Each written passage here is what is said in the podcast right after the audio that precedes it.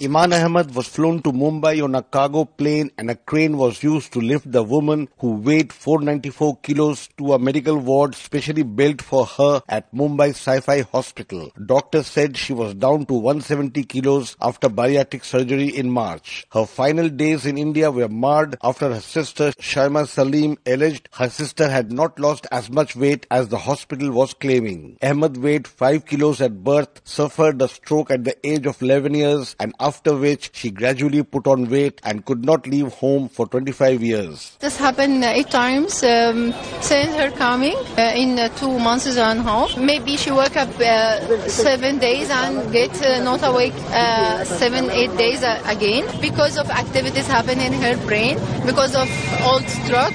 Okay, Maybe that happen again when we return back to Egypt. And her size is big and she can walk. And me and my mother only. How can I manage it? Which hospital will accept her? The hospital strongly denied the allegation and its CEO, Hufaiza Shahabi, blamed the ugly controversy on language barrier. Our patient, Miss Iman, is hale and hearty, absolutely having no problem. The reports, the things are done by the doctors and the medical team, and everything is happening in the normal course, the way it should happen.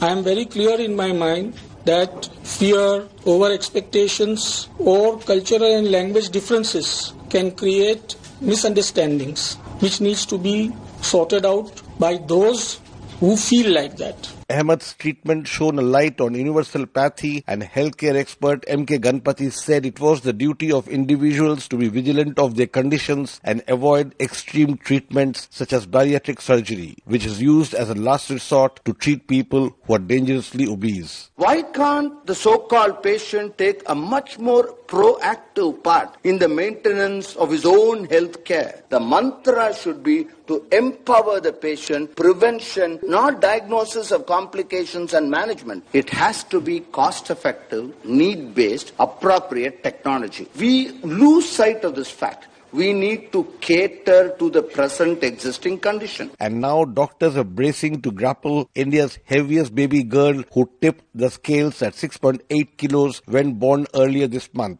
The world record for the heaviest kid was set in 1955 in Italy. The boy weighed 10.2 kilos at birth. For Newsbreak, this is Rana Sen reporting from New Delhi.